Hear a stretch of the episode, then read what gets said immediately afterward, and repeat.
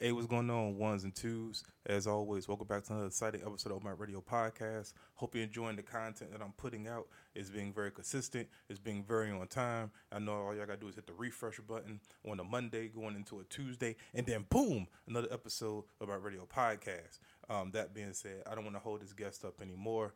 Um, we're going to start the show uh, right. Wait a minute, can't start it right now until I get my get my drops right. Got to get my drops right. And let's go. to say my name. My name is Deja Brown, And you're listening to and you're listening to the Open Mic the Open Mic Podcast. Podcast. Pop, pop, pop, podcast. Like saying that part, don't you? Uh huh.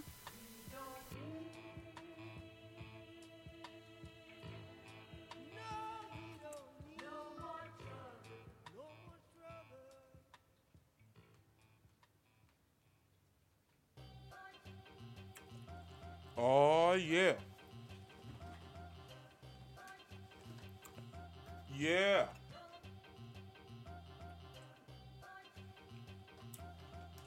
I'm struggling, yo.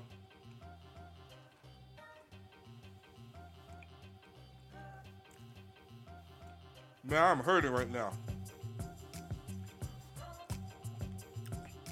I just eat a piece of chicken. I almost choked on it while the show, while the beat was going. Y'all ain't do nothing to help me. But you know what time it is. Put your hands on your knees for another exciting episode of the Open Mic Radio Podcast. Podcast, podcast, podcast, podcast, podcast, podcast, podcast, podcast, podcast, podcast. Yeah. Another exciting episode of my Open Mic Radio Podcast. How y'all doing tonight? Or this evening, this morning, whenever you're listening to this. How you feeling? Are you waking up with your boot thing? Are you back at work yet, depending upon um, when you listen to this? This is pre recorded. Are you practicing safe social distancing while getting your cuticles pushed back? Your cuticles. What about that hairline? What about your hairline receding, getting bleeding, if bleeding, bing, bing, bing, bing, blah, blah. How about that hairline though? Is your hairline good? That's what I want to know. Is your hairline good? That's what I want to know. Hey man, we got a good guest for you today. Like always, star-studded, stunning. Let's fade this out. I got my man Randolph Terrence with to come through for the Three Guys on podcast. Y'all might have heard of him once or twice in your day. I don't know, maybe. You know how we do. Not sure, but um, got my man Randolph Terrence coming through. I normally have a hot topic for y'all to, to talk about. But I really want to talk about anything. Everything just seems to be in disarray and it's just like a mood killer. I just want to keep the mood up. So we're gonna be right back with another side episode of the Open Mic Radio podcast with the big homie, Mr. Randolph Terrence. What's happening, everybody? It's your boy Greg Stevens, aka Black Mayonnaise. You're listening to the Open Mic Podcast. Yeah. Yeah. What up, everybody? Welcome back to my radio podcast. Um, I don't want to keep this guy waiting any longer. I don't want to keep y'all waiting any longer. Y'all seen the um, the description. Um, this next guy I'm about to bring on. Um, one of the two members of the Three Guys On podcast. Um, one of the reasons for my success, I can't, I can't front one of the reasons for my success. He'll like when I say that. I want y'all to start clapping right now for Mr. Randolph Terrence, everybody. What up, Randolph? Hey now, what's happening with you? No, not much, man. Just up here, um, podcaster, trying to be a responsible um, content creator and keep putting out content. content. Hashtag content. Hashtag content. you know, uh, ever since the pandemic, um, I've had we we all had a lot of time in our hands to be able to do things that we should have been doing a long time without that. Well, without said time, but um, uh, got a lot of time, able to podcast, able to record things like that. How how you handling yourself during this pandemic in these Rona streets? My job right now is to just not annoy my wife. That's my job. It's probably your job too, I would think, right? Oh yeah, well we you know we um we, we go to our separate corners every day um every day, and then reconvene in the You do- middle. what, what do y'all What do y'all do every day? We go to our separate corners in the mor- in the morning. and Yeah, but you got that three. You got that three story house though. yeah, yeah.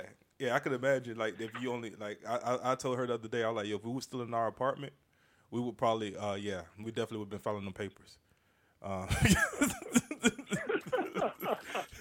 Because it was only like one room. It was only a hallway. It was like one room was the kids and one room was our room. So then you know we all would meet up like a college dorm in the middle. So you just yeah. So y'all are just y'all are just like suite mates in college, just like who's using the bathroom next? yeah. yeah, so now we got so basically, you know, so I go to my corner, she go to her corner, we meet in the middle. Like, oh, okay, everybody's alive and well, good. Everybody back disperse. Yeah, yeah. You got that you got that man conda. I don't got that. it's coming, it's coming. I, I, I heard heard you putting in the work to get it. I got a reading nook. which is which is a, a seat by the closet door. That's the, the you open the closet door to, to be like, all right, this is this is the divider. This is the social distancing divider. I open up the closet door. Leave me Yeah. alone. I mean, you've been in my lab. We got the we got the loft, but ain't Yeah. mine. yeah. yeah. I'll be up there working, and then here come here come one of them come busting in. yeah. My um What shoot. you doing? Shoot, my kid. Shoot, my kids might do that. They they they're probably do that. Any they don't they don't respect. They're like they're like the virus. They don't respect social distancing. They don't respect. They don't respect the corners. They just, they just come burling down. I just came to check on you. Right, right, right, right, You was too quiet. Right, I, was, right. I was just wondering, how are you doing, Dad? You good? You straight? You were just too quiet. right, right. I was just. I was just texting with somebody about that. Like, I need, I need some alone time. I'm like, this is you and your lady in the house. Shut up. Shut up. Hey, you, your lady, and the dog. You got plenty of places to go. Yeah. You could, You could just leave. Yeah. You know, every every oh, now Oh, I do. Yeah. Yeah, every now and No, I do. I go, I go run through the neighborhood. Although that might be out now. You know they they shooting us. So Yeah, yeah, they, yeah. I, and I, I just bought a bike, and um, I, I saw that I saw that news, and I was like, ooh, that might have been a bad. yeah, I've been seeing the pictures, man. That you've been you've been you know hashtag riding. yeah, I, I was like, I was like, I was feeling good too. I'm gonna ride through these neighborhoods and stuff like that. I'm like, ooh, that's out the picture. I, I can't, I Mhm. can't die while I ride the bike. Nah, no, Mhm. no. Yeah, act like the bike the bike is your getaway car to them. Yeah. You- Did you see the one that um that just happened? Sean, I forgot. I want to say it's not Sean O's. I know it's Sean something. Um, Sean something, yeah. I, I almost said Sean Bell too, but it's not Sean Bell. yeah, Sean Bell got it years ago in New York outside of a strip club. I was I was living there at the time. hmm Remember that? yeah, He was at a strip club with a bachelor party with his boys. Cops rolled up and shot him. Undercovers shot him. yeah, yeah. I was like, this this is crazy, man. Dude was like, uh, he was like, yo, closed casket, closed casket, homie. I thought it was a, a capture from G, because they say stuff like that. They say ignorant stuff like that on GTA. Yeah. Somebody like, oh, that's class, closed casket. I'm like, oh, this is real life. So No, it's, no, it's real, man. That's, these motherfuckers are. Uh, seems like we're hunt, we're being hunted openly, yeah, no longer clandestinely. yeah. So You know. Luckily, we have a president that cares about black people. Well, it depends. You talk to some black people, talk to some black people, they just they just turn a blind eye to uh, some of his actions. Oh man, no man, he cares. His Justice Department cares about us. I mean, he's doing prison reform now. I mean, he's got Kim, he's got Kim Kardashian on it. You yeah, know, and, and Jared Kushner. Kanye Kanye said he was the best. you know, Kanye's gonna vote for him. He cares, man. I mean, are we talking about Backpack Kanye or um, Kim Kardashian Kanye? Because those are two different Kanyes. We talk about I'm making ugly ass shoes, Kanye. who, the, who the fuck? Who the fuck are his shoes made for? What dystopian wasteland? I just saw a picture yesterday. I didn't think they were real. I said, these ain't real. I saw Yeah. them this morning. They were like, Yeezy Adidas? I was like, these, these aren't real. This can't be real. yeah, It looked like looked like something. I don't know what movie you want to say it's out of. Um, there's a movie with Tom Hanks and Halle Berry that jumps all around. And at one point, there in the future, shit look like them shits. Mhm. yeah, they, like what is? yeah. They're ugly. I, I've never. I, I haven't. Yeah. I haven't seen. A, I haven't seen a, a Kanye shoe that either a supported had ankle support, or b Yeah, was yeah. good enough to wear with regular jeans. Yeah, When that, ti- that, that tiger blood that he's got gives him all the ankle support he needs, I guess. Is it tiger blood or is it Jack Dragon blood? What should he say he had? Um, I think Tiger Blood's already been used, but um, w- w- Yeah. So so he got to use he got to use Dragon Blood because he could I make think that. yeah, it was one of those two. He said somebody gave him tiger blood or dragon blood, one of the two. Yeah. Yeah. I, I was I was having I was having a don't, know what happened conversation. to- I don't know what happened. That I don't know what happened that dude, man. I know. I uh, whenever he does something crazy, I'll tweet at Tal- at Talib, at Talib and uh and comment, "This your boy." Yeah. I'll tweet that. this your boy? did, did they respond? no.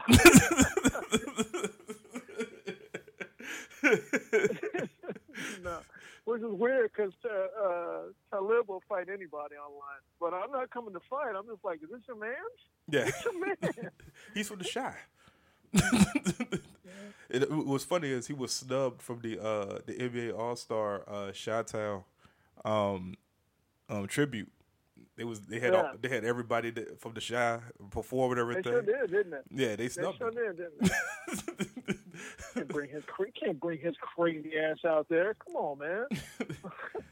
Like, the, the NBA is ninety nine percent. The NBA is ninety nine percent black and one Yeah. European. Yeah, come on, man. I know, and they ain't fucking with him either. Yeah. So, you could have your you could have your fake butt wife and your ugly ass shoes and stay off our courts. come on, man. Like I think Yeah, it'd be she, she. I noticed that she. I don't know what it is. Maybe, maybe uh, just being around Trump starts to make you unattractive. But she's she's not a, the banger she used to be. Yeah, I, I never really got into her. I got into her Ray J Kardashian. I start I started losing focus towards Reggie Bush Kardashian and Lamar Odom Yeah, that Kardashian. video, that video is trash, by the way. Oh, that sex tape. Yeah, it's trash. It's trash. It's trash because of her. Well, first of all, who knew Ray J's dick was that? That's just Tila. Ray is bringing a lot of heat. Let me just say it like that. Who knew? yeah. Wait a minute. She was wet. Yeah. She, She she, was wet. I was like, this is terrible. yeah, she, know. she was trying to get put on. I don't know if she was There already was a moment. There was a moment in time though when she was, she was really something to look at. I remember when she was she did a Playboy spread Mhm. that her uh, that her pimp mother arranged. that was all right. I had that Playboy. I, Mhm. was, I remember I was working at I was working at E Trade, and uh, I used to go to the bookstore a couple times a week because it was in the mall. Mhm. And I saw it in there. I was like, "Oh shit, let me get this." So it was her on the cover. It had a short story by Stephen King, and it had something about the NBA. And I was like, "Oh well, this is everything I need." let me just buy this right here. Yeah. I think my wife got think about because I, I had it at the house. I wasn't hiding it, and then all of a sudden it disappeared. I'm like, mm-hmm. it, it always disappears. I had a matter of Mm-hmm. fact, they, they they always make stuff. Dis- I remember I, I was like, uh, I remember it was like a piece of clothing I was looking for that she that she never liked. She never Mm-hmm. liked. She like, why you why you always wearing this? And I like, I like it. It's comfortable. It's easy to get. you know, all, Yeah. all the man answers that you do would throw at like, yeah, you Yeah. know. And then um one day I was looking for. I think it was like a pair of pants or something. I was like, I was looking for like you say they? She like, I don't, I don't know. Shit, I don't know. shits gone. shits are, them shits are gone. I'll tell you how she did it too. First off, she put them at the bottom of the dirty clothes hamper. That was the first move. That was the first move to get your mind to get your mind off it. yeah. Then she did. Then she was doing doing thing, looking around one day and moved them shits into the bottom of a trash bag. That was that. I think she took them directly to the trash bin on trash day. She, I know the, the, one day she was like, "I'll just take the trash the trash down to the hill. Don't worry about it. I got it." Yeah. like really? Do y'all do goodwill? Do y'all do goodwill runs? We do that. Um, every now and then. Yeah, she she Every might now do. and then, yeah. See, that's the that's the worst. that's the worst. Stuff will just disappear. I'm like, listen, I collect my Goodwill stuff, not you. I. Yeah.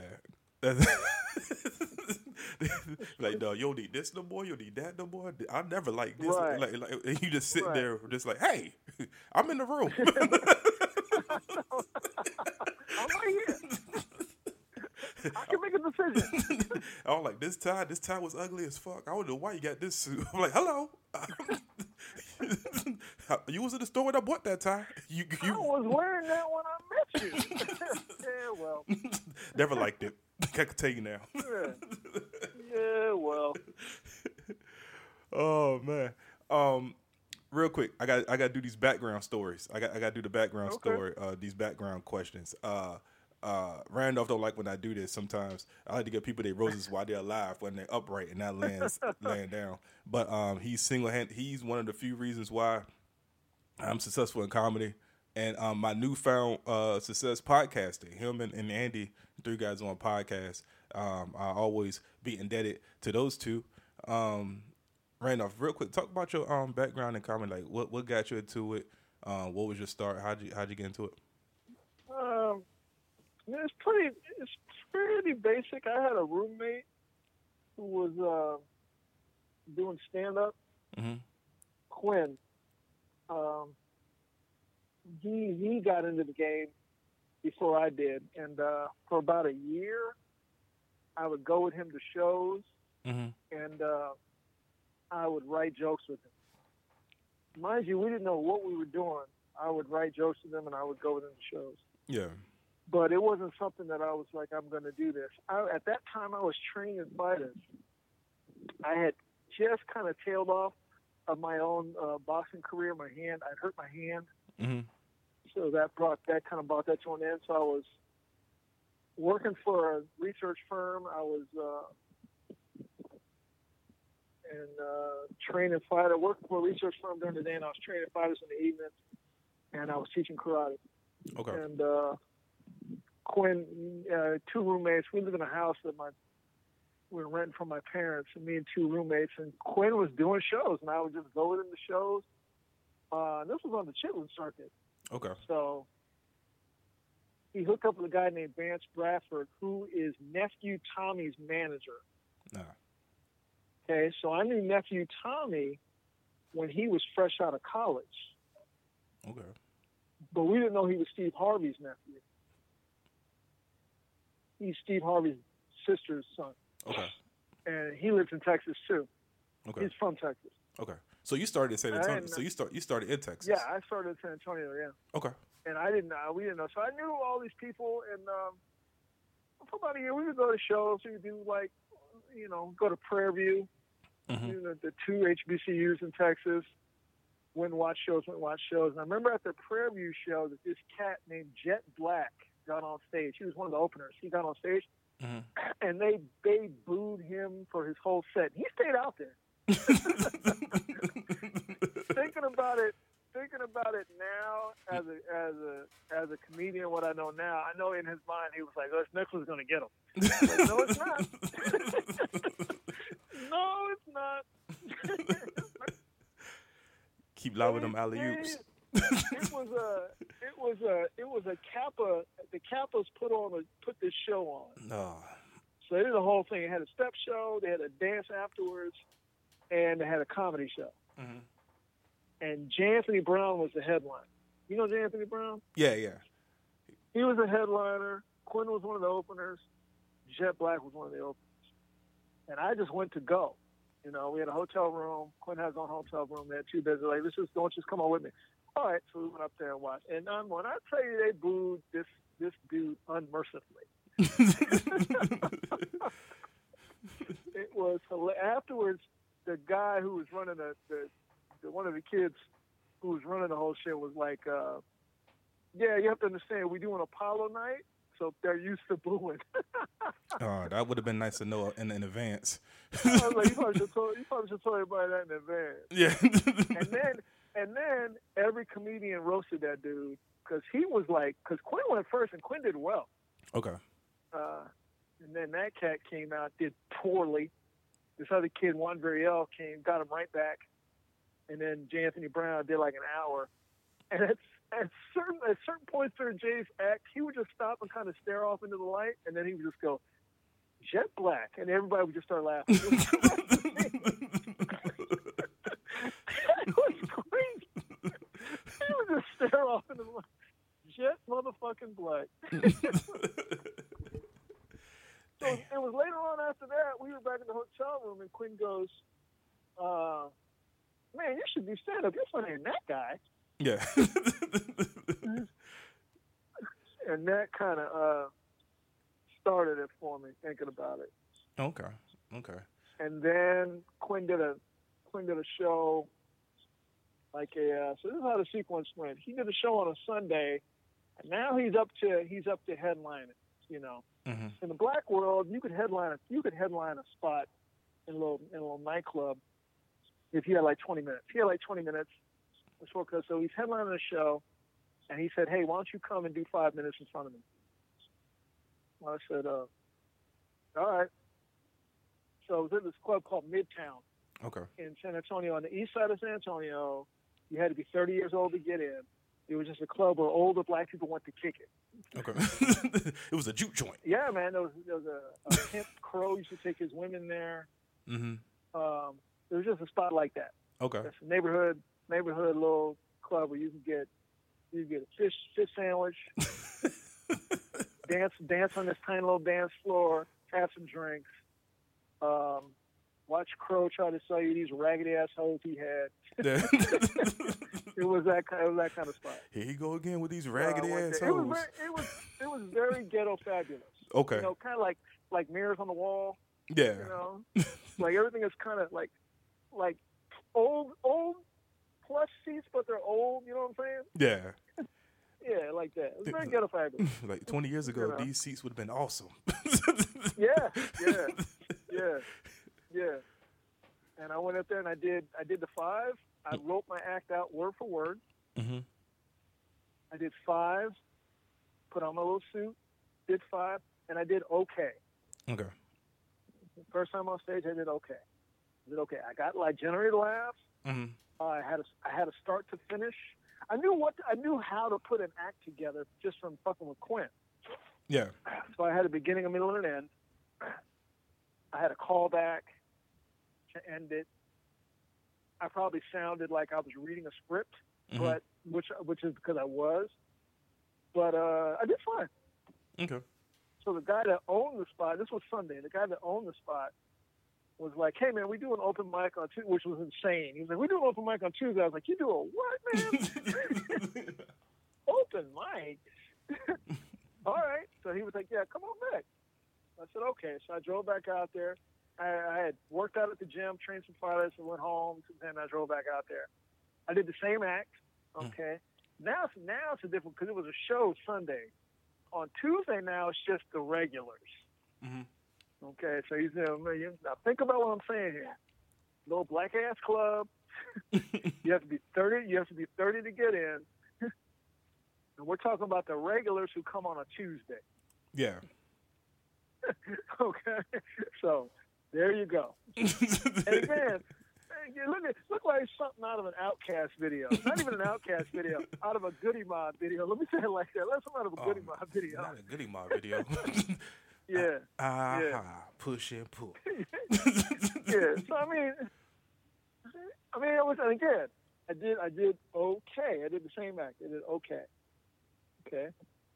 So Thursday, Quinn was opening for Shang Forbes. Do you remember Shang? Yeah. Quinn That's- was opening for Shang. That's the one. He, Shang used to be like that. It's just comedy. Yeah, yeah, yeah. Okay. cool. Asian, Asian, Asian black dude. Yeah, I, I follow He's him on. he's done everything. Yeah, I follow him He's on Facebook. everything. Yeah. Quinn was opening for Shang, and uh, I was at work, and uh, we had the radio on, and I heard, "Hey, tonight, Thursday night, don't forget we got a comedy show." It was at a, uh, it was I said black black show. There weren't no black clubs in San Antonio. Mhm. There were no black comedy clubs, so all the shows would be like in a ballroom or a hotel. This one was above a restaurant Okay. hey, we're gonna have a show, blah blah blah. Restaurant Shang Forbes. Uh, we're gonna comedians on the bill. Gonna have Shang Forbes. We got Quinn opening and special guest Randolph T. Randolph T. I was Randolph T. Then Randolph T. hmm I was like, what? so I called. I called Quinn. I said, hey man, don't you hear my name on the radio? He was like, yeah, you're on the show tonight. Congratulations. I was like, what? so remember now, this is Sunday was the first time I went up. Tuesday I did that open mic. This is now Thursday, and I'm on a show now, on a real show. Mm-hmm. Okay. Yep. So I went that, and I remember that night. That night I taught, I had to teach my karate class. I went taught my class. Um, again, same act. Okay. Mm-hmm. I'm I'm running on this same act. I get to that spot. Um, they made they made the people going through the uh, through the fire exit, and it was a steep flight of stairs outside, and I noticed that when I came in. So we went in, it was packed. It was a 200 seater, and it was full. Every seat was sold out. hmm People were standing in the back. And when they introduced me, the first thing I got when I got on stage, they said, "Hey, give yourselves a hand to get up that steep ass flight of stairs." And everybody immediately started laughing. I was like, "Okay, I'm in the pocket now." Yeah. You know, I'm in the I'm in the pocket now. hmm And I did my act, and again, and I did my act, and I did well. Okay, Okay. I did well. Didn't didn't crush. Okay, but I did well. So each time I got progressively better, not hugely better, but a little bit at a time, a little bit at a time. Yeah. Okay, I did well. And then the guy after me, I remember Tori, this kid, young young kid, they booed the shit out of him. God Yeah. Imagine you're in a small little room and there's 200 people booing you and they're two feet away from you. so when when he got booed, that told me that I did well. damn. Another person's misery let me know I was all right. I was okay. Right. So now I'm feeling now I'm feeling pretty good. hmm So now I'm like, okay, well, I still at this point I'm still I'm not even thinking about doing stand up any kind of way. I'm like, whatever. So the guy again from Midtown I went back out to Midtown, so that was Thursday. That next Tuesday I went back out to Midtown again and I fucking bombed. Bombed. and I proceeded to bomb at Midtown for probably the next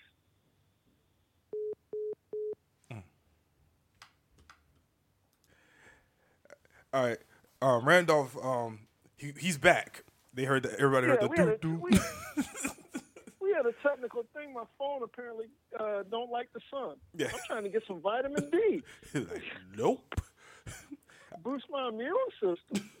That joint, um, that it used to happen to be. I used to go to the sauna when, um, pre, um, Rona, and Yeah. uh, I'd be sitting up there. That's when I knew it was time to get out the sauna. When my phone was like, "All right, that's enough of this."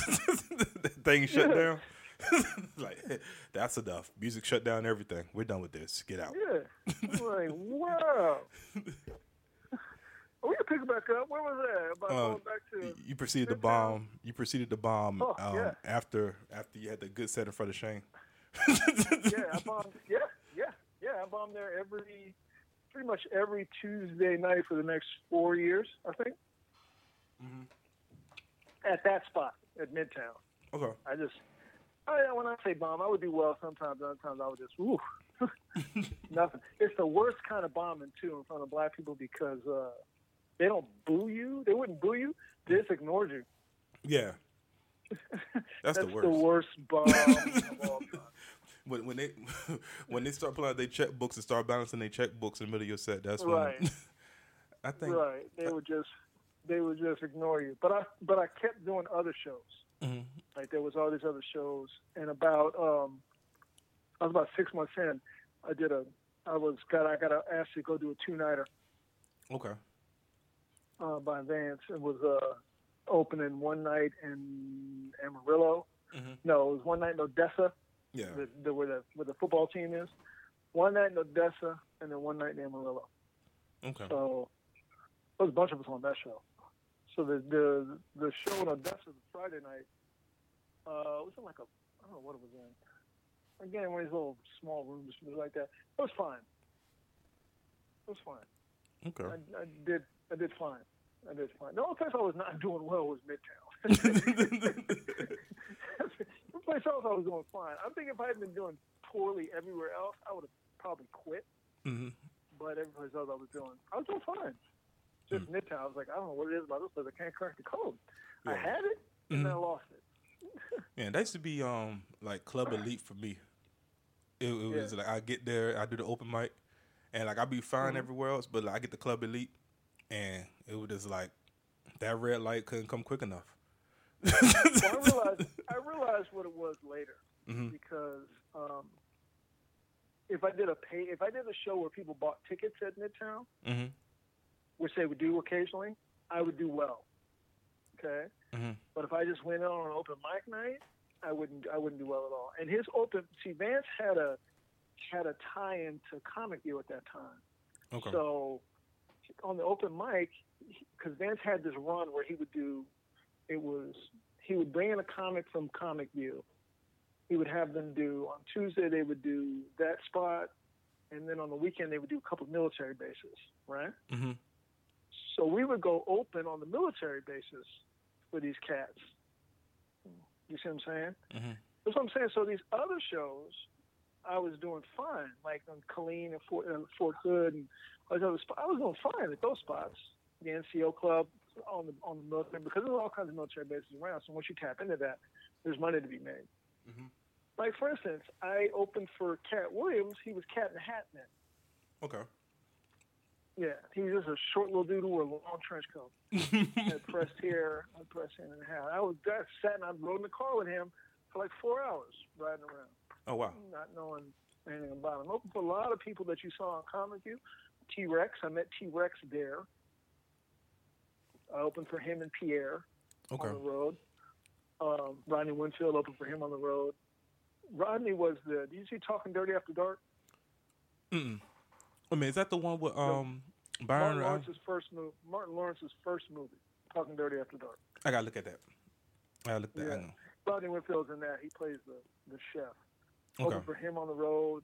Fort Hood, I did a lot of spots. It was just so if, if somebody was paying for a show, I would, I would do okay. But if it was an open mic at Midtown, no, no, no, because they would he would have one of them close the open mic, do like twenty minutes at the end, and all they wanted to see was that person. They didn't want to see you. So oh no, and uh, no, no, no. Who's this That, guy? knowing what I know now, that's what it was. Yeah. How'd you come up with your um? And How'd you come up with your nickname Randolph T? because middle name's Terrence. Okay. and uh, that's all. And Mm. people can't say my last name, so I was like, oh, just Randolph T. And Quinn used to call me Randolph. Most people were calling me Randy, but Quinn used to call me Randolph all the time. okay. I was I was um. like Randolph T. And then when I moved here, uh, I, I started going by Terrence Randolph Terrence. I just like I like the way it sounds. Okay. It, I, I always I bring it up because I recently shared a Facebook post when I was doing the and I'm hearing all the stage names, and uh, Mhm. it was like 11 years ago, and I did like this poll, and I was like, I'm as you may know, I'm about to start stand up comedy, and I want y'all to vote for my stage name, and it was like, uh, old Mike B, um, hmm Mike, and it, and the last one was the old boy. That was the name. Nobody voted for the old boy. Um, Oh, no.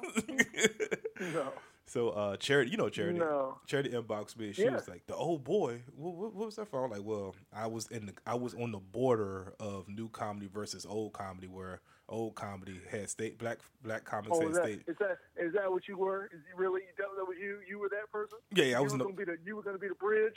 hey, I was the bridge. I, I feel like I was like at the bridge of old school. Every black comic had to have a stage name Ah, going into. okay. We're going to use our regular names. okay, Cause that's all I that's all I do was just like stage name. I need to come up with a stage name. I can't be a comic without a stage name. right. I need a stage Right. name. It- Right. now a lot of, I see a lot of new comics now that just use their name, and I was like, I, I remember ferociously I was staying up at night like I need a, I My- need a nickname. My thing is anybody who puts "the comedian" in the name is a pet peeve of mine. Sounds like magician. yeah, yeah, yeah. You can call yourself whatever you want. I've never been a, a stickler for names. I know when I was first starting a black con. Well, let me finish this and I'll talk about how I. Mm. Um, six months into the show, I went to. Uh, I went to Odessa. We did Odessa, and then went to Amarillo the next day, Mhm. and then we were in Amarillo. That was in the theater. That was the first time I'd done a theater. So it was a like a fifteen hundred seater. Yep. and uh, I can't remember the who was uh, who was closing that show, but I did seven. Um, and it was sold out, and I killed. I mean, kill. I've never killed like that since then. I've never killed live. I've never killed that hard since then. Killed, killed. I was six six months in. Six months in, I killed. That was the time right there. I was like, okay, this is something. I, this is something that I can I can do. Mhm. And this is something that this is something that I can that I, that I can figure out how to do. Killed, killed. And then, uh, and then, and then the next Tuesday, I bombed again in Midtown. you should have stopped going to Midtown. That's all I keep hearing. Like bombed you, in Midtown. you should stop going to Bombing Midtown. in Midtown. and then at some point, I started doing. Uh, there was a mainstream club in San Antonio, uh, River Center Comedy Club, Mhm. and I started. Um, I found out about it, so I went just to go check. They had a midnight show, and I went to go watch. Now this is a mainstream room. I had never done a mainstream room up to that point, which means white. No. I never done a mainstream room up to that point. And I went. I went into a show, and it's funny. My Sunday school teacher was a comedian. I didn't know that. Ah. Dee McNary. Dee McNary was my church Sunday school teacher, and she was a comedian. And when I went, she was on the show. She was like, "What are you doing here?" I was like, "What are you doing here?" She was like, "Oh, I'm a comedian." I was like, "What?" I said, "Well, I, I've been doing comedy too." She goes, "Really? Where have you been doing it?" I told her the spot. She goes, "Oh, you know Vance?" I was like, "Yeah, I know Vance." She was like, "Good, I'm gonna, I'm gonna put you. on. I'm gonna get him put you on the show." And um, manager added me to the show. It was, this is just it's like what we do on Saturday. The shows that we've done on Saturday, Mhm. I modeled. I modeled after that show that I came up on. Okay. It's the same exact show, basically, on Saturday nights. And I went up and I did well, and the guy pulled me aside afterwards. He was like, "Yeah, we do this every Saturday night. We do an open mic at three o'clock during the day, and then we do this show after the second show on Saturday night. So imagine if the improv after the show closes, they bring in I have a free show, just Yeah. like that, just like what we do now. you Okay. know? And he was like, he was like, come on back. So I started doing that. So, like I said, for four years, I would go do that show every Saturday. I would do two shows on Saturday, and on Tuesday I would go to Midtown. and any and any shows, any shows that I could do, little paid show spots that I could pick up, I picked up. Okay. You know, and I picked up a lot. I was I drove all over Texas. I drove into the South and uh, Louisiana, all over, just doing doing the drove down to the border, doing little spots, and along the way the money started ticking up, the time started ticking up until I was headlining these little small rooms, but still only like opening in the mainstream because after I'd done the uh, again same pattern, I host I started hosting the uh, the show Mhm. at River Center Comedy Club. I started hosting that Saturday night show, and then I started emceeing it. And then I started, and then I got a real MC spot during the week. I remember my first MC spot was opening for Jimmy Jimmy Shubert. No, my first MC spot was opening for uh, Willie Barcena. The first MC spot I ever had. And then the next one was open for Jimmy Shubert. And you would MC once every quarter. So you would MC once every three months. So you got to do a, you know, an MC week was Tuesday through Sunday, eight shows. And uh, yeah, for, I didn't get a feature. I didn't get a feature spot for the first five years I was doing comedy. I didn't get a feature spot. Okay. Okay. Not in the main, not in the mainstream. No. I didn't Okay. get a feature spot, and it was the only club in town. So uh, was it a bunch of comics? Was, because you know in DC is a bunch no, of us. man, there was only like there was only like eight of us. Okay. There's only eight of us. There only eight of us, and only two of us are really funny, and I wouldn't want them. So the competition was was very slim. It was slim pickings. Yeah, there was nobody when I started doing comedy. There was nobody doing comedy. Comedy Central was barely a thing. Mhm. There was a lot of comedy to watch. Evenings at the Improvs and HBO had a lot of stuff. Like I saw Chris Rock when he was getting, he was putting together uh, Bring the Pain. Ah. Yeah, I watched I watched him on a Tuesday night getting that set together. Hey. Okay, okay. Yeah, man. Yeah. I remember um, seeing Deon Cole at the improv. What do, what do you um mm-hmm. and um he was he was reading all and and like we paid for that show. And then mm-hmm. um, had we just waited for his actual one because he he did the improv and then he was going to record his special, not the one he has out now, but the other, the first one. And Okay. the way he was recording in DC. And that one was free. the one at the I think it was like the Lincoln or something like that. That one was free. Yeah, well, he did the one he did at the uh, where he he walks out of Benz and walks on stage. Yeah, yeah. And I Yeah. was like, man, I didn't know that one was free.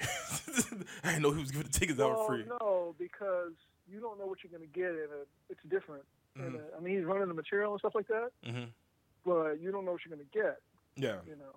Oh no, no, no. So the improv one yet I paid for, but the actual taping Mhm. was free. Oh, ooh, well. Yeah. Did you know? didn't you know. know that? I, I didn't have any. I didn't have any. I didn't have any. I didn't have nobody, no spies or no no no one looking out. I didn't know. Oh, that's fucked. That's fucked. I, I can't stand when people do that shit. They tell you afterwards. Yeah. Oh man, you didn't know it was free. Bitch, yeah, because um, told me. Because my friend, um, oh, Dayla, yeah, Dayla, she went and um, they was talking about how they was um, strategically placing the customers. Yeah. Up front. Yeah, well, that's that's yeah, au- audience coordinator. When we went and saw, when we went and saw um, Chappelle, hmm um, when he did that long string of shows, Yeah. we went to the last one, and uh, yeah, the audience coordinator was ruthless. she she was nice, but I could see she was like, "Yeah, you two, come on out. Yeah, come out. Come on, come on out. Uh, you two, come move over here. you, sir, come on out. Yeah, come on out. Come on out of there. You, move over here. Sit here." she was ruthless, just moving people around. Yeah, you come on out of there. Yeah, you, yeah, come on. Yeah, I know, I know, honey. I know you bought the tickets. Come on out. Come on out. Yeah. if you look at the tickets, you'll see that we can seat you anywhere we want. Yeah, come on out. Yeah, go sit over there. Strategically placing. Yeah, yeah she was ruthless. Audience coordinator. You gotta have the right look for that for that camera. you know what look they're talking, they're looking for. Come on out. Come on. Hey, you white guy, come sit down front. We need a white guy up front. Come on, come over here. I was so mad too because he did like maybe what two weeks worth of shows, and Yeah. and I miss all Andy, Andy saw like four of them. I miss all of them. Man, you fucked up, dog. You could have got you could get tickets real cheap the day of. That's what everybody was doing. Yeah, I, I nah, But this, you had to be willing to go sit by yourself. yeah, no, no, I ended up injuring myself. On that time, I injured myself, so it was like all the good stuff was happening when I was just sitting on my back. Yeah. It was like, we went to the we went to the last one. yeah, cause I, I saw was one. of the one of the tapings. I I saw Wanda Sykes because she came down before Chappelle. I saw Wanda Sykes. Right. And then um, that's when I hurt myself. And it was like Chappelle came down, Chris Rock came down. It was like Martin made a comeback.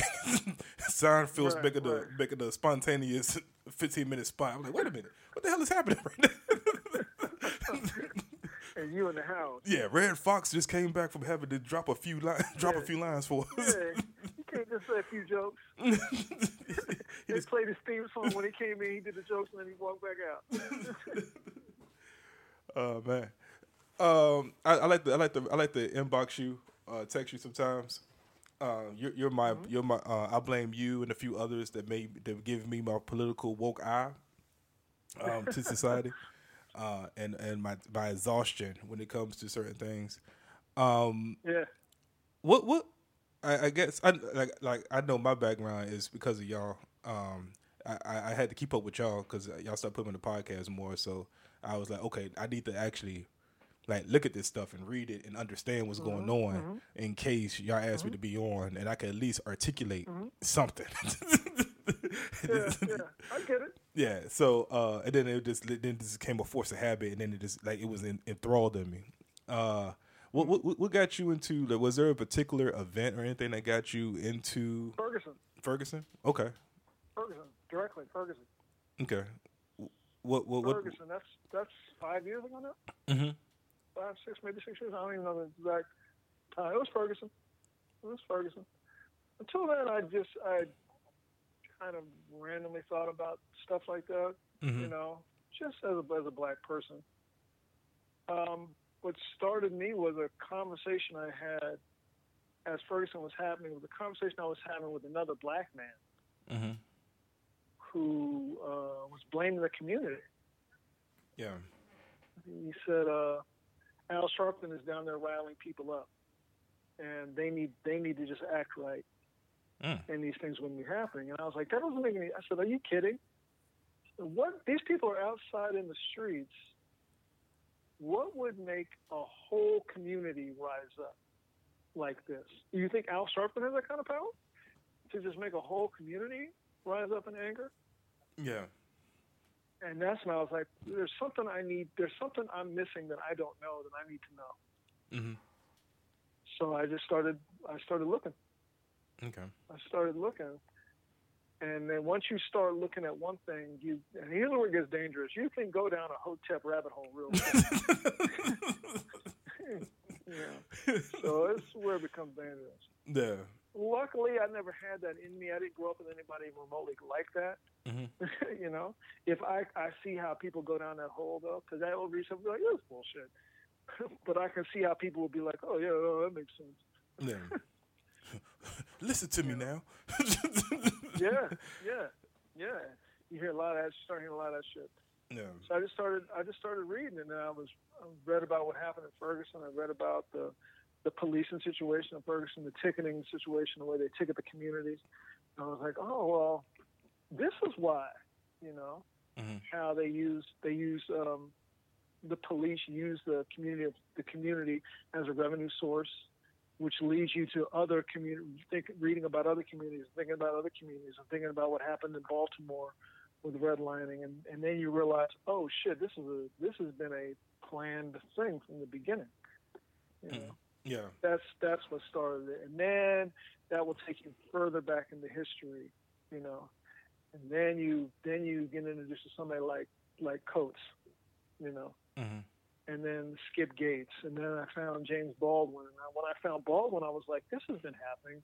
He was writing about the same shit in the fifties, you know, Mhm. in the forties and fifties, because I didn't know anything about Baldwin. And then when I found Baldwin, I was like, oh my god, this is this is this is something. This is something I need to. So I just kept I just kept going and going Yeah. you know. I still do, you know, something, something. I, I have a problem. It's like, I'll just see a book, I'll buy a book, but I'm like, finish the first book before you buy the book. I have to tell, to tell myself that, Yeah. you know. I need to. Um, I need to get into reading more. I'm not. I'm not a big reader. Um, I Yeah. like read articles and stuff like that, but like I've never been a person to be like, oh, I'm gonna get this book because it's a you know. Get books on tape. mm. I Get them don't on tape. I don't, I don't know. It's something can get them about my, tape now. yeah. I don't know. It's something about my attention span. Like even like podcasts and stuff like that. I can't listen to podcasts all the way through. It's yeah, like yeah. this is you a have lot. a little bit of that AD. You might have a little bit of ADD or something where it's trying to hard to focus. yeah, yeah. It's like, Like, like- I listen to podcasts all the time, so yeah, because I listen I to a podcast. to one book on tape. It Mhm. was interesting to do, but other than that, I'd rather hold it and hold the book in my hand. and. And I I don't like reading on a on a device. I'd rather hold it. If I'm reading a book, I want to hold it in my hand hmm because I I highlight stuff. That's another thing. I started highlighting things, Yeah. Like and that actually opened up things as far as that made me really seek out um, art, different. It's it made me start listening to music different. It made me start listening to music different. I started watching watching television different. I started watching movies differently. Mhm. Um, around that time, I started going to therapy, which I still do. You know, and um, yeah, it was a big, big. Ferguson, it all Ferguson. Okay. that- that shit to me, and it was funny because there's people from Ferguson you wouldn't expect, like Michael McDonald's from Ferguson. Mm. Doobie Doobie Brothers, Michael McDonald, he's from Ferguson. Okay. And Kathleen Madigan is from Ferguson. Okay. And I've heard I've heard them both on two separate podcasts.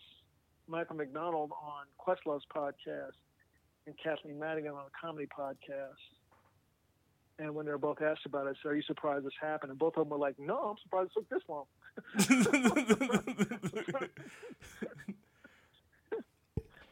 Yeah. Man. It took me a while to find out Michael McDonald was white. Yeah, well, I knew that because my parents, my father had Doobie Brothers albums Mm-hmm. because of Michael McDonald. Yeah. So I always knew. Mine is uh, Bobby Caldwell, like everybody else. Yeah. That was that Yeah. was a big one for me. Yeah. And Dusty Springfield, the girl sang "Son of a Preacher Man." That's another one. really? Yeah, Oh. yeah. Look her up. look her up. She did the she did the same theme song for a different world. Look, look her up. Look, look her little white self up. Look her up. Nah, man, not like this. I just googled it. Not like this. it's a different world. There was just too, that, there was so much soul in that song. There- no way. isn't, isn't there? Just like there's a lot of soul in Bobby Caldwell's song. Yeah, it was it, it really messed me up because I was listening to the the Patti LaBelle joint. Uh, and he said it, and th- they was like, "Yeah, you know he's white, right?" I'm like, "What?" I was playing Grand Theft Auto. Like, "What? Yeah. Hell no! Get out of here!" Looked it up. Oh man, it's, I looked at the video. Pants was high. I was like, "Oh man." Yeah. That's just that just shows you our uh, how deep our influence is. Yeah, You know. that I bluegrass. just saw Michael McDonald on a on a video singing on my own in his living room playing guitar. Losing you it costs like a knife.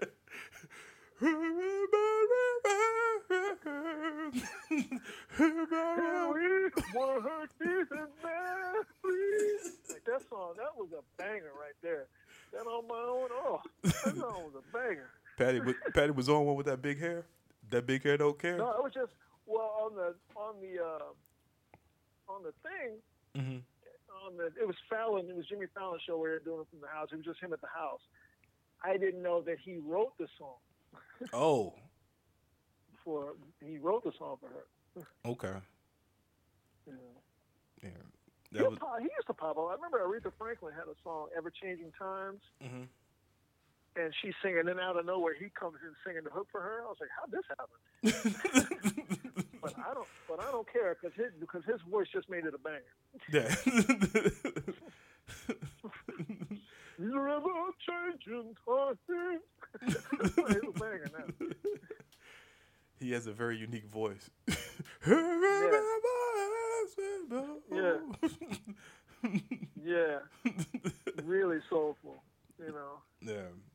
I watched the behind that Doobie Brothers behind the music, and they all were like, the minute he joined the band, they're like, well, we're going in a new direction now. we're going in a new direction. You- said Michael McDonald was the Johnny Gill of the Doobie Brothers. Yeah, yeah. You know what? That's a really good analogy. That's a really good analogy. like we grew up now. But it was, yeah, because Johnny, Johnny made the. It was Johnny who made New Edition sound like grown-ups. You know, and they weren't kids no more when Johnny joined the group. All of a sudden, they stopped being, they stopped being children. that, that grown All that, it that, takes a deep voice. All it takes is a deep, soulful voice. and willing All to it takes. to unbutton the first five buttons on your shirt. Yeah, you you will immediately start unbuttoning your shirt when that happens. Let me just, let me just. Ooh, I'm hot. Let me just open the shirt up.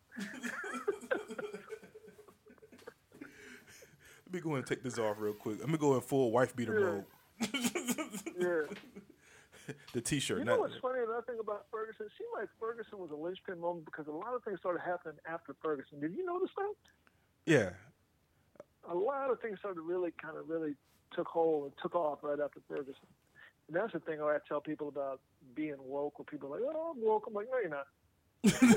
no, you're not. No, you're not. You say you are, you're not. You, and if you are, you don't want to be. Yeah. Once you once you truly become, and I'm doing air quotes, woke, Yeah. you don't like shit no more. you, you can't be you can't be unwoke. You know what I mean? yeah. You know, like I, it's hard for me to watch sports. It's, it's So- you know, it's just it's hard to sometimes to watch movies. Like this bullshit here. you see this? You know? You see this? It- it's- yeah, and you don't want to be you don't want to be that person. I think I heard I heard Coates say it the other day when he was a couple of weeks ago. He was talking about the disparity and what's happening as far as the impacts of COVID on our community versus other communities, Yeah. and the fact that the fact that um, Trump is in charge, and he was talking to Chris Hayes, because Chris, you know, him and Chris Hayes are close, so Chris Hayes will bring him on out of nowhere just to talk about something. Mm-hmm. It's like I wanted to talk to Ta-Nehisi about this, so he'll bring Ta-Nehisi on. And he was at some point in the interview, he was like, you know, you know, I'm because I'm tired of saying this, and I know people are tired of hearing me say this, but it's strictly the pursuit of white supremacy that got us to this point. You all understand that, right? You know, shit, like- shit like that. That's that's what it means to be woke. You just you can't not know. Once you know it, you can't unknow it. Yeah. You know, and that's that's the thing. Yeah. I try. It becomes tiresome. Yeah, I tried to um, like I reached my I reached my point yesterday, or it, it gets to like exhaustion. Yeah. Because I try to I try to ignore it, but then it's like some things, I, and I, and and I, and like you like I, I'm on my uh in our conversation I was like black, and you was like it's all people, but I was like it particularly Yeah, irks me it's- is when it's when it's our people because I'm like yo how can you like how can you be this blind to like how can you Oh, be, you have to you have to always remind yourself that we're not the only community that's doing this. You understand what I mean by that? Mhm. Like uh, we're like when, the one that irks me is when people say that we. This is a big one for me. Is that we are somehow more homophobic than everybody else? We're not. yeah We are neither no more homophobic nor no less homophobic than any other group in society. We're just not. We're not better nor worse than any other group in society. You know, once you understand, once you kind of, it, it took me reading uh, Ibram Kendi to realize that one. That um, in order to be what's called really being anti-racist, Mhm. which is what I think of myself as, I'm an anti-racist. I don't think any group is better than any other group, and I don't think any group is worse than any other group. You understand? hmm we're all the same, which means that me as a black person, I don't say, well, black people are better, are better at that. We're not better. We're, we're, if you're talking about something physically, maybe I can let that go. But as far as, I don't know, culturally, we're all the same. We just have different impactually. We have different impacts. You know, we have been negatively impacted by the greater by the greater white culture in a myriad of ways, and it has impacted us uh, psychologically, physically, emotionally, you know, in a, in a hundreds of ways, you know. yeah But that doesn't make us worse than, you know. Mhm. We all are on the same. We all should be on the same keel. Our society is not yet on the same keel. That's the problem. You see what I mean? yeah So that's why I say when say black people, it is black people, it's all of us. Now, it being black people concerns us because we are black people. yeah yeah, that's what I that's what I mean by that. I'm not on some uh, I'm not on some shit like that. Who's that Latin actress? Chris Lambert would know her name. Latin actress who. Anytime somebody starts talking about black women, she always comes jumping in. No, no, no, all women. I'm like, bitch, what's that? What I said? so the fuck I said. No, no, no, Gina something, the actress, where she had to go. She went on the Breakfast Club crying about how I love black people, basically Latin chick. What's your You know, I, no, I don't feel anything against like like this. You seem that you clearly have some sort of problem with black people because you keep saying this shit. Yeah. I don't know what to tell you. You know. what um uh, I'm I'm gonna ask you this and then um gonna go to wrap this up. I'm close about hit that hour.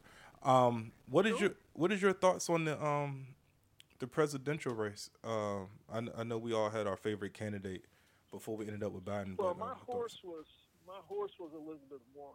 Mhm. Um, she was my horse from the get go. I'm for I'm for positive steps forward, and Elizabeth Warren was was to me a positive. Step. I like shit she talked. That's it. That's enough for me. Like Yeah. shit she talked. Um, and then America, not even America, the Democratic Party showed us that they're not, they're not going to back a woman.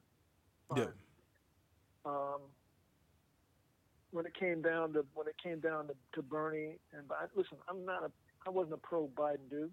Mhm. I wasn't a pro either one of them two. Like I said, my horse was Elizabeth Warren. yeah, when it came down to Bernie and Biden, I did what every black person should do. You make a pragmatic decision.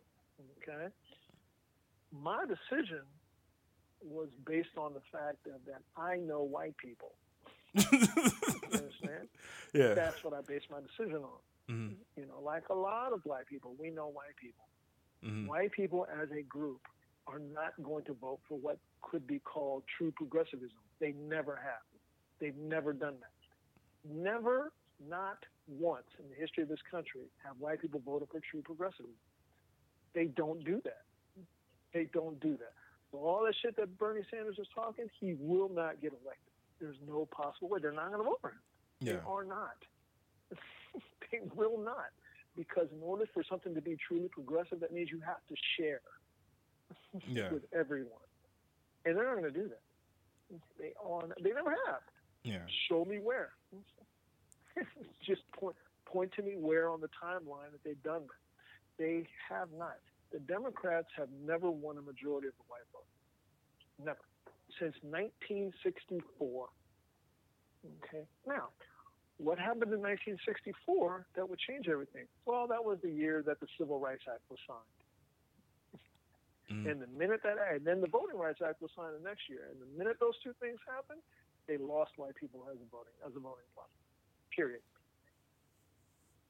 Lyndon Johnson said that was going to happen. By the way, you can have you can have single singular white person. You know, I'm married to one.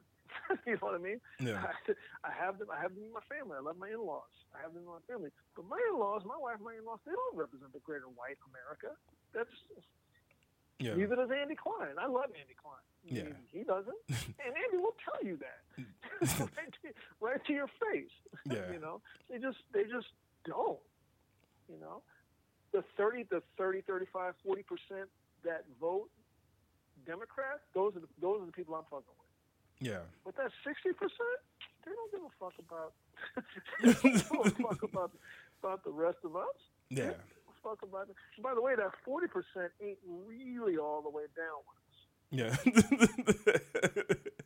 because they don't go. They don't go talk to that sixty percent and try to get them straight. They just, oh, you know, that's just their opinion. I still love them. yeah. You know what I mean? I'm just gonna mind my business. I'm gonna sit in my car. I'm just gonna sit in my car. So that's why I went. That's why I went with Biden. Like, this is a guy no vote for.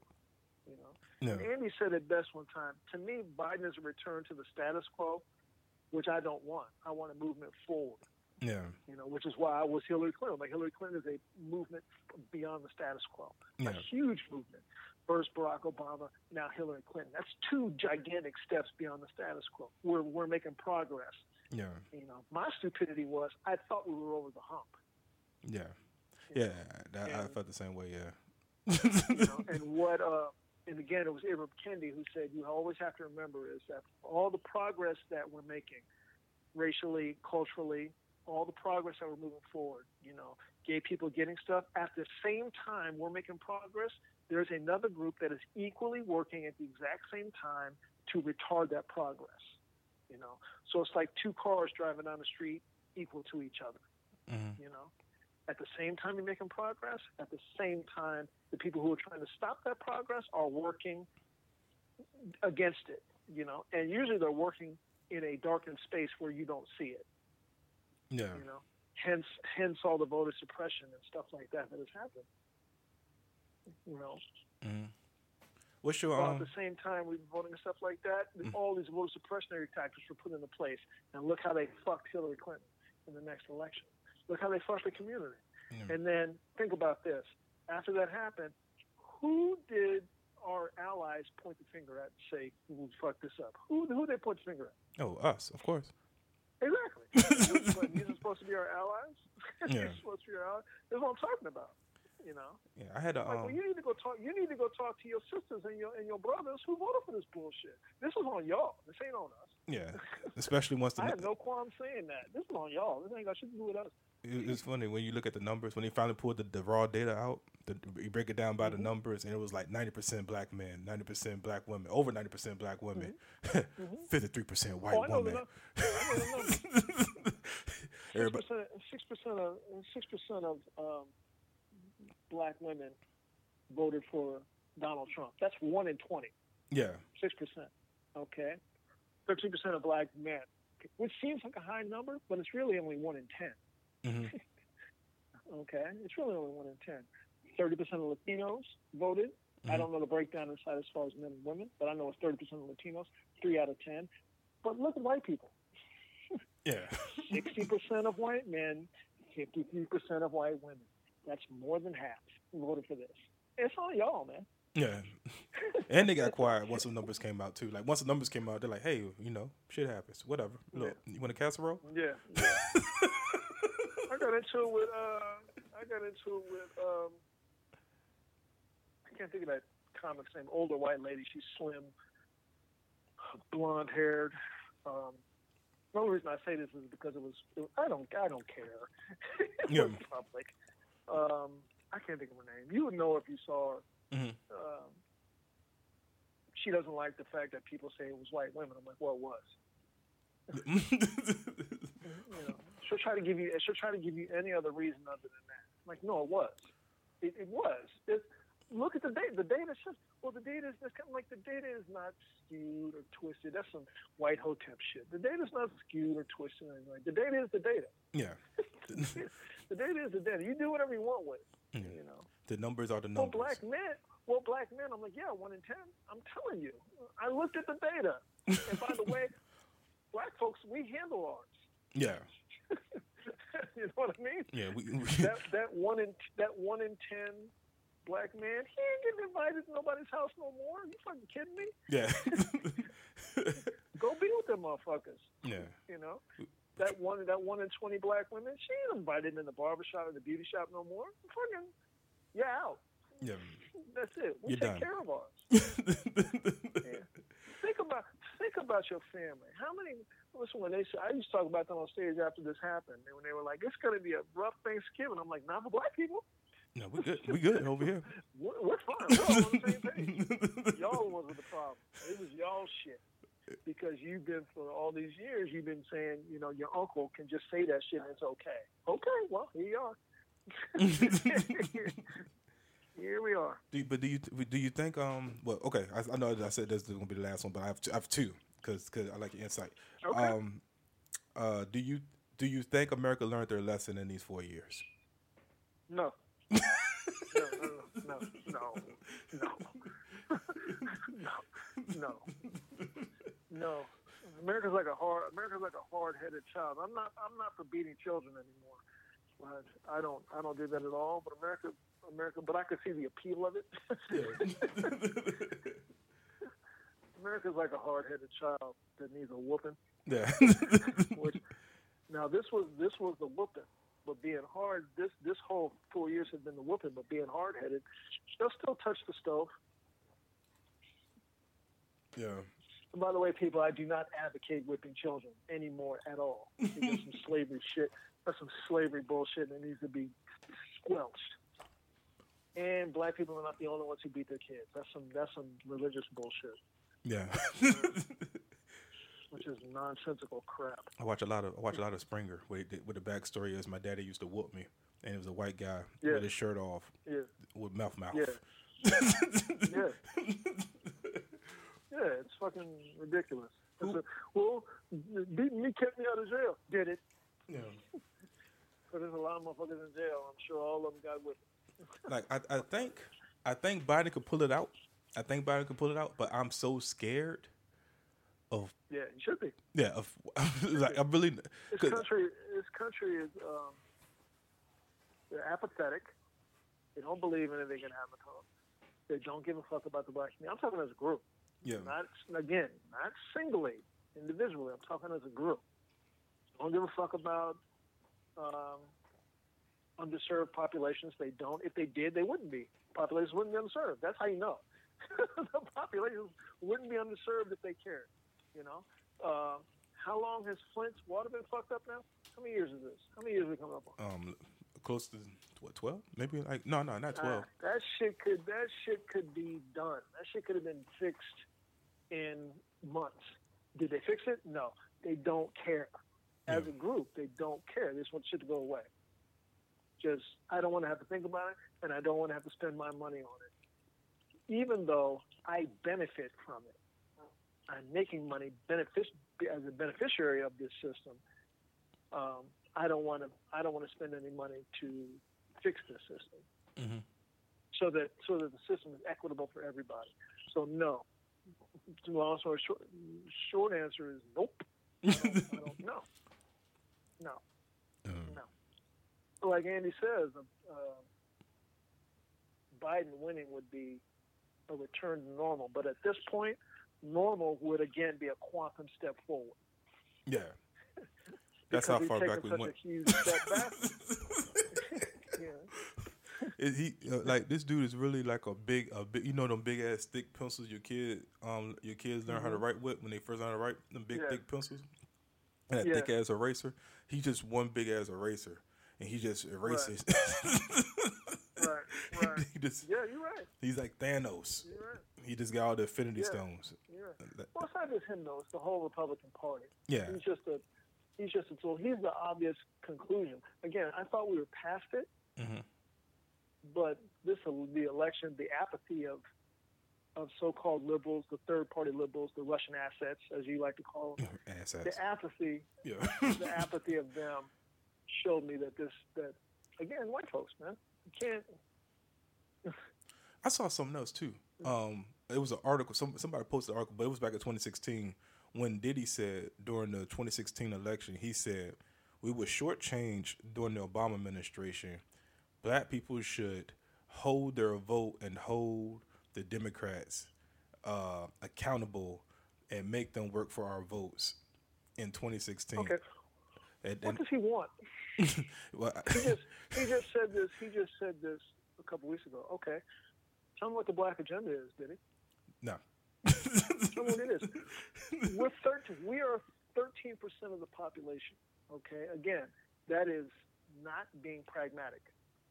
Okay, Mhm. so you're going to have somebody. So you're going to not vote. Somebody's going to get elected, and then the policies that they put in place are going to negatively impact you for generations. What have you solved? Tell me what you've solved. We're gonna get the black agenda. What's the agenda? What, You know what that. agenda have you solved? What agenda have you moved forward? Tell me what it is. You know, you know the agenda. We're gonna make them work for our vote. Oh, okay.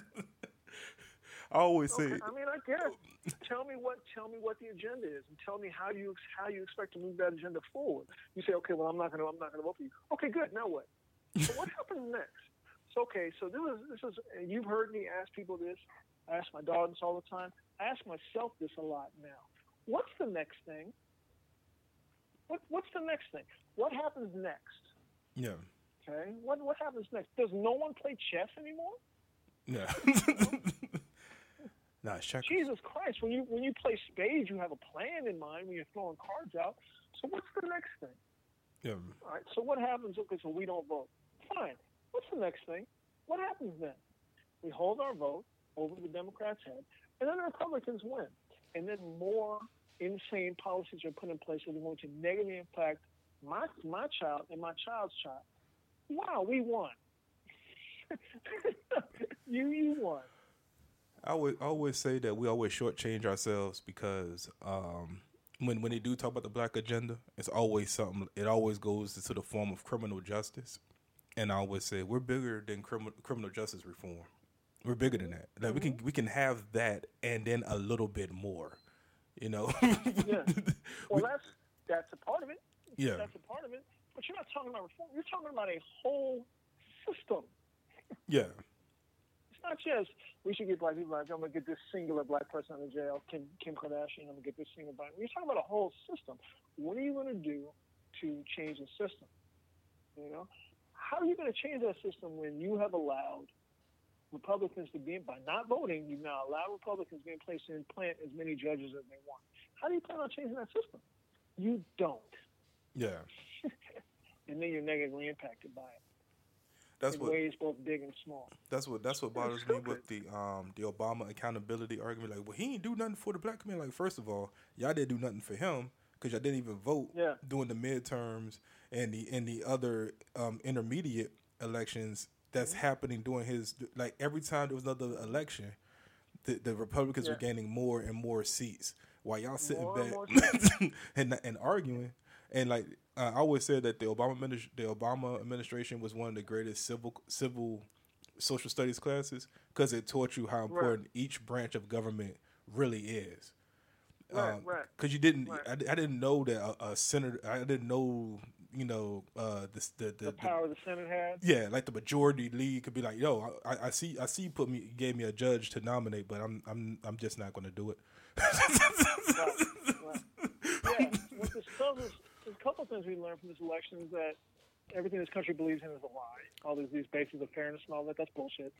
And all these rules they have in place in, in, in that run the government, they're just gentlemen's agreements. Yeah, There's not really. I If I'm not going to do, it, I'm just not going to do that. You'd be like, "Why? I'm why? not going to do that. I'm just not going to do it. I'm gonna, I'm I'm just, just, I'm not going to do that. I'm not going to put. Yo, this, this is a nice, uh, this is a nice Supreme Court justice you put in front of me. It'd be a shame if I Yeah. recess the Senate.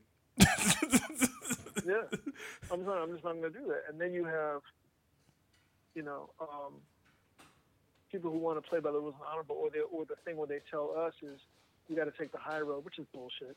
Yeah, You got to take the high road. The high road's not a play. It doesn't exist. That's not a thing that exists.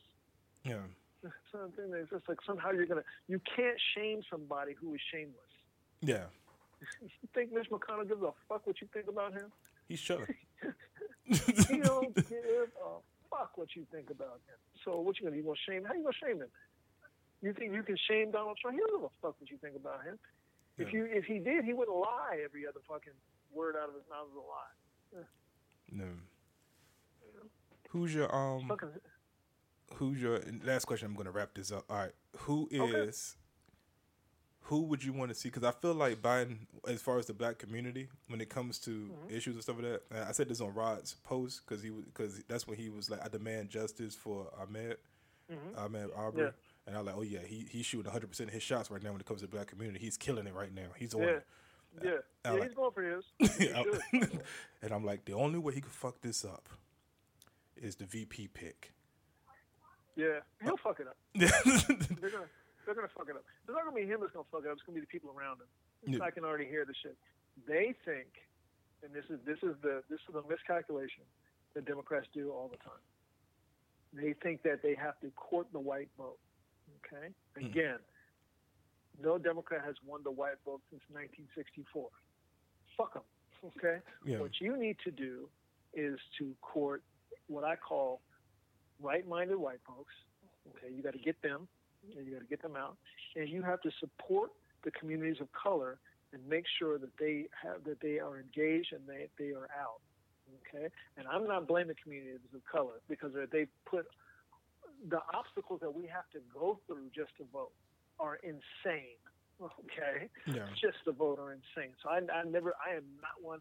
I've lost friends with black people because I don't like when black people blame black people for not voting. That's fucking insanity. Half the country don't vote.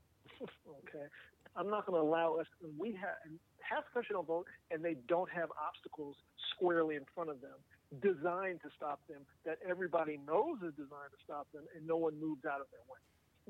yeah, And yet, strangely, we keep showing up. We do our part. Okay, we keep showing up. Ain't gonna let nobody turn me around. We do we do our part. You know, um, engage those groups, support those groups, make sure those groups are taken care of. Uh, make sure those groups are enthusiastic about you. Make sure those groups are enthusiastic to come out. That's how you win. That's how Barack Obama won. Barack Obama didn't win because of the white community. Barack Obama won because every other community joined in with joined in with right-minded white folks, like my in-laws. yeah. you know, joined in with right, with right-minded white folks. You know what I mean? yeah. Who, who, So you engage those communities. Fuck these people in the Midwest. I don't give a fuck about them. yeah, I'm supposed to care about you, dumb motherfucker who don't want to leave your little shitty podunk town. Get the fuck out of here, man. Go to where the jobs are. go, go to where, and I say that now because they had an opportunity to vote for somebody who gave a fuck about them. yeah, You know? Hillary Clinton told him, "I have a plan for you. I don't want you to have to go down into a coal mine anymore. I don't want that for your children. I don't want that for your children. I want your children to have something better. Let's give your children some job training so they don't have to go down and shake hands with the devil. yeah. Hoping that the shit don't don't catch on fire or fall down around him. You know what they told her? Fuck you, woman. Well, fuck you, man. You're an idiot. I don't I don't have time to try to convince you. Yeah. And the first you. You want to go down into the earth? Good, great, go. and, and the first thing the Trump administration did was take away the black lung um, protection that Barack Obama put in place. of course he did. That's how you think, though. Of course he did. of course he did. Of course he did. Yeah. And they're happy for it. And they're happy. They're happy that he did it. Yeah. I don't. You think I give a fuck about? I don't give a. I'm telling you, I don't give a fuck about those people. I do not. I do not. I do not. They don't give a fuck about me. yeah. So- they think they think I'm taking something from them. So fuck them. I'm not one to be and any more in my life would be like I got to get these people on my side. I don't care. No. I don't care. Uh, who's your That's why, um? that's why that's why I unfriend people. I don't care. Who's your um? So who who would you want to see as his v, v, VP pick? Stacey Stacey Abrams. That's that's her that's the only choice. her uh, her pet plan is voter suppression. So you would have somebody in in the White House, in the government, the second in command, who's working on voter suppression, fighting voter suppression, which is in which my opinion is all Democrats need. It's all Democrats. You take away the voter, you take away any type of voter suppression. Republicans do not win another election. They don't. They don't have anything to stand on. Mm. They don't have anything to say. They have no policies that they can rest themselves on. Take away voter suppression, they lose election after election after election. So we need that kind of person in the White House as a, as a VP. So she's my choice. My choice for Attorney General is Kamala Harris Yeah. um, because I feel like with her background, the community can hold her feet to the fire as far as true criminal justice reform. She worked within a system that was fucked up. She's seen it from inside out. She made some fucked up moves herself. All right, so let's let's see her work to correct the system, and let's see to it that she does. I want Elizabeth Warren to have some sort of place in the in the in in the administration. I don't particularly want her as vice president. I think that ship has sailed Yeah. because of her age. The next vice president, we need to be thinking about this person can be president. Yeah. So it needs to be somebody young and vital. I don't want it to be Stacey Klobuchar. If you, if, if if they and they're probably going to pick Stacey Klobuchar or that or the Detroit. If they pick somebody like that, a white woman, that tells you they don't give a fuck about. Well, we know they don't particularly give a fuck about black people, but Mhm. they're they're gambling on white people, and you can't gamble on white people, man. You can't. You cannot. They've not given you anything to gamble on. They, they haven't shown you anything. They haven't shown you anything to say this is. A, and again, I'm talking against a group. They haven't shown you that this is a group that we can back. They've not. They've never done that. Yeah. I ain't gonna start now. Fuck that. In in my Tiffany Cross voice, the black people got you in, Biden. The black people got you. in. Exactly. you owe us, preferably black women. You goddamn. You are goddamn right. That has to count for something. That has to count for something. Yeah. Like we came, hey, we came out in droves for you. you Yeah. you better because Specifically for you. because um it was it was the article. Not just for you. We came out. For, we came out for ourselves because we know what it is. Yeah. You know. She put You ain't listening to us. We're telling you what your people are. You just don't want to believe it. she was put they put out an article and um she she retweeted an article and then she was like they showed like moving us out the paint and it was like Amy Klobuchar, Elizabeth Warren and it was like two other like white people. They were like, uh, we might need these people as VP and like whoo. She, they show like moving us out the way. They sure do. they sure do. You better start looking for. You better start finding you. Go hunt around and find you a black woman. Yeah. You better go find you one.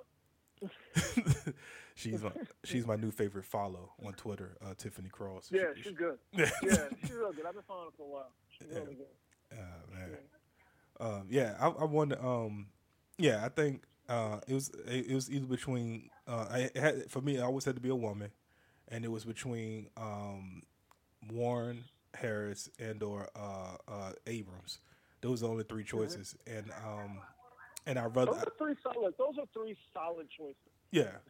It- and um and, uh, and the only reason why I, I don't trust the Harris pick is because how how quickly um the community turned on her and or how quickly the Russian assets came in zo- zoning on her Right. about her ele- her her record as a prosecutor even Right. though Amy Klobuchar Right. has the same exact record And uh, The same exact. And matter of fact, even Klobuchar is worse. yeah, And she's like, I don't know what you're talking about. I don't know what you're talking about. no one bats an eye. At least Kamala Harris is like, yeah, I did it. And uh, here's why. Yeah,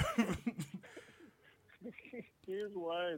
And Klobuchar was like, yeah, I didn't do a goddamn thing. I, you're I don't know what you're talking about. I don't. Bitch. First of all, That's what the fuck we're talking about. you want to hear a soccer mom joke? I have a soccer mom joke. Anybody want to hear a soccer mom joke? I got a soccer mom Yeah. joke. That's what the fuck we're talking about. She's so funny, guys. Those are three. Those are three good, solid choices. Yeah, because I had just feel like the, I wanted Elizabeth Warren to be president, and at that point, I was like, whoever she picks for vice president, I'm fine. I was hoping she would pick like Julian Castro, yeah, like the shit that he's talking. I was hoping that she would pick him, hometown guy from San Antonio, also. But I like the shit that he talks. yeah. Um, like I was hoping she'd pick him, you know, as her as her VP. I Mhm. was like, this is fucking perfect. You know, not Cory Booker. I think Cory Booker should be a lion in the Senate. We don't have lions in the Senate, and I think he can do that. yeah, yeah. You don't want. You, I don't think you want to take too many seats away to uh, No. leave up the chance. No, you don't. no, you don't. So I would like, uh, we need like a, like a Ted Kennedy voice in the Senate, and I thought it would be Cory Booker, hmm like a lion, a guy who's going to be in there and going to battle, you know, throw hands. And if Kamala doesn't get picked and she stays in the Senate, she could be that.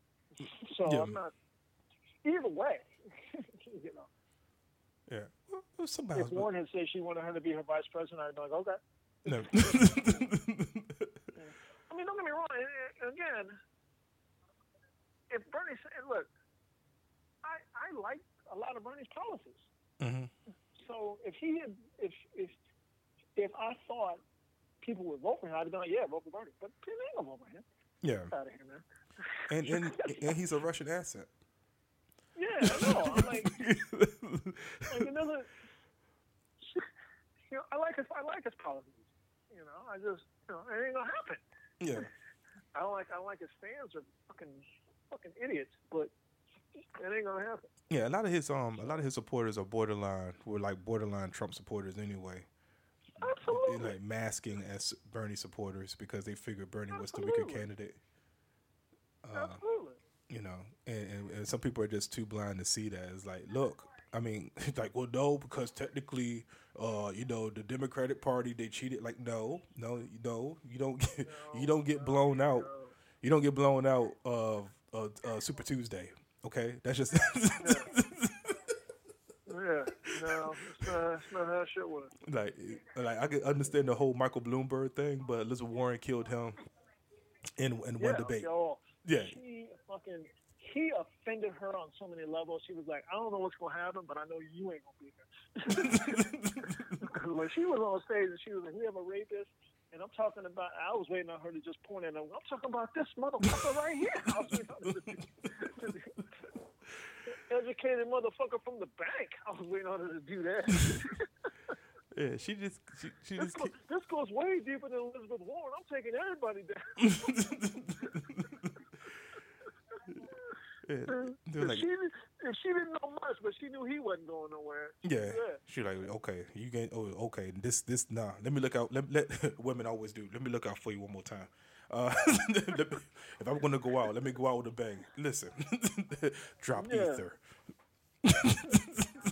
Yeah, Yeah, like cause got him right out the paint. Yeah, cause it was like it was crazy how like he got in. How did now like if, if it was something like that where the Democratic the DNC changed the rules to get to to comfortably place somebody like a Michael Right. Bloomberg and and the Right. other guy in Tom Steyer in. Uh, I could say, okay, I feel you, Bernie supporters. That's what happened. But that's not what happened. Y'all got blown out in every poll. Blown out. blown out. You just got blown. You just got blown out. You just got blown out. Yeah. That's it. You just got beat. Yeah, and it's And okay. then when they got beat, and then when he got beat, what did it become? It became well, black people just don't know better. yeah, That's what it became. Well, they just don't know any better. Really? yeah. Which is a which is a Trump supporting Fox News talking point. so Right. you, you go from being a Bernie Sanders supporter to a Fox News talking point. So what are you getting your information from? Right. And some of these same people who are Bernie supporters are also Tulsi Gabbard supporters. And I'm like, yo, Yep. none of the y'all don't see like they, they um and even like even if Bernie is not a Russian asset, right? Let's just say he's not a Russian asset. He he's already been briefed on Yeah. the fact that Russia's trying to help him. And unlike the guy that's in the office, he he knows how to play the game politically and was like, "Oh no, I I, I you can be a, you can be an unwitting asset. yeah, yeah." He was like, "Nope, I I want have to be a Russia." He was like, "Russia, I want you to stop doing what you're doing right now." Unlike what Trump did, he was like, "Oh no, you know, whatever." But he could be, you know, an Yeah. asset, you know, um, nonetheless. But he's just a smarter one to try to cover up his Right. trails.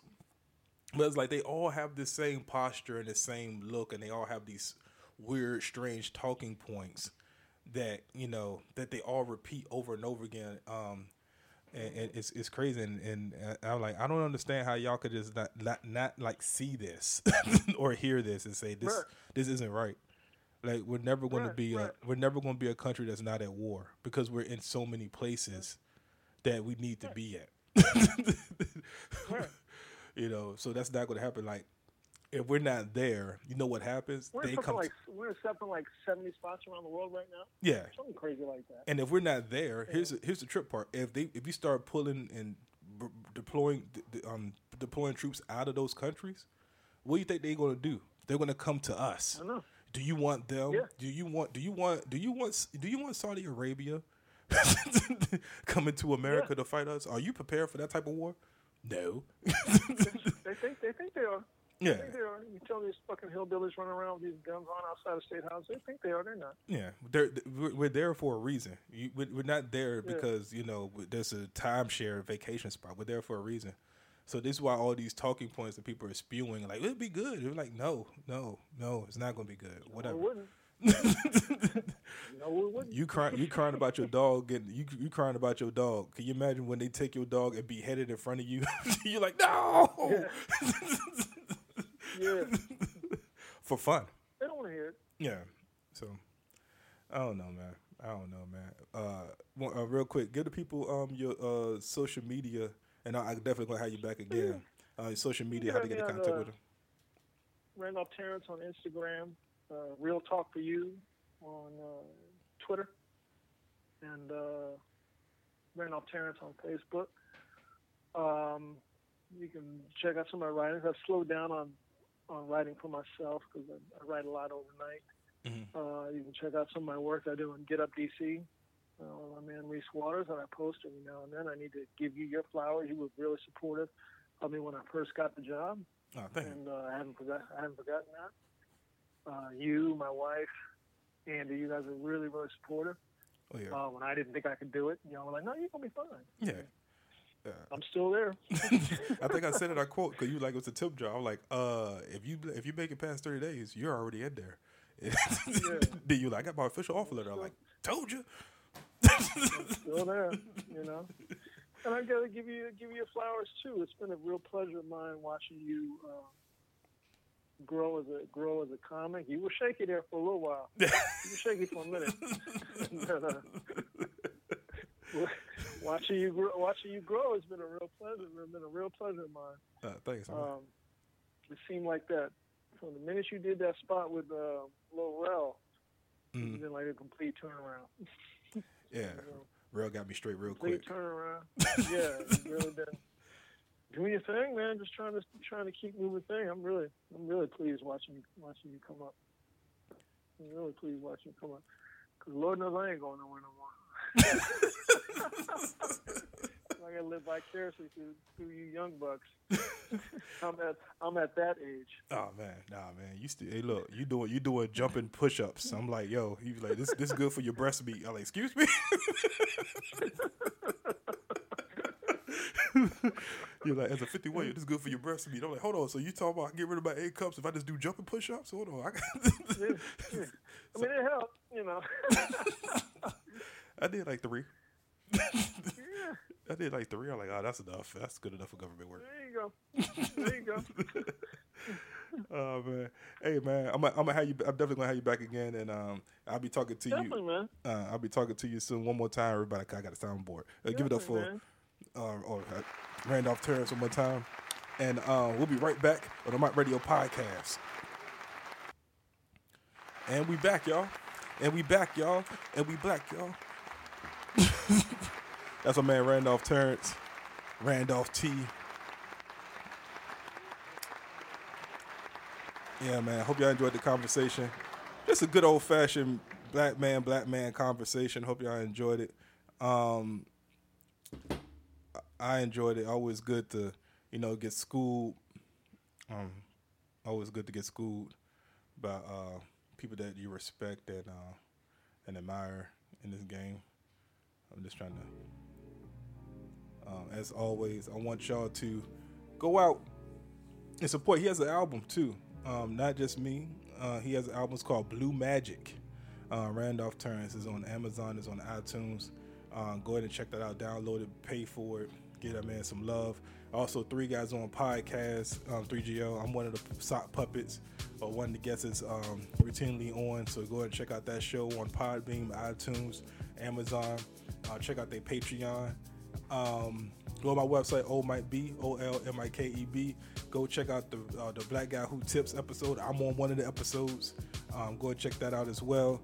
Um, be safe. Wash your hands. Wash your butt. I don't know what this episode drops. I'll probably be back at work. Y'all probably be back at work. Try to get back to some um, new norm. Um, but that being said, wear a mask and be respectful of everybody else's space. Um, until again, until we meet again, everybody. Uh, we out. Hey, it's your girl Trady Sade. When I'm not hosting comedic relief at Wonderland Ballroom, you can catch me listening to the Open Mic Radio podcast.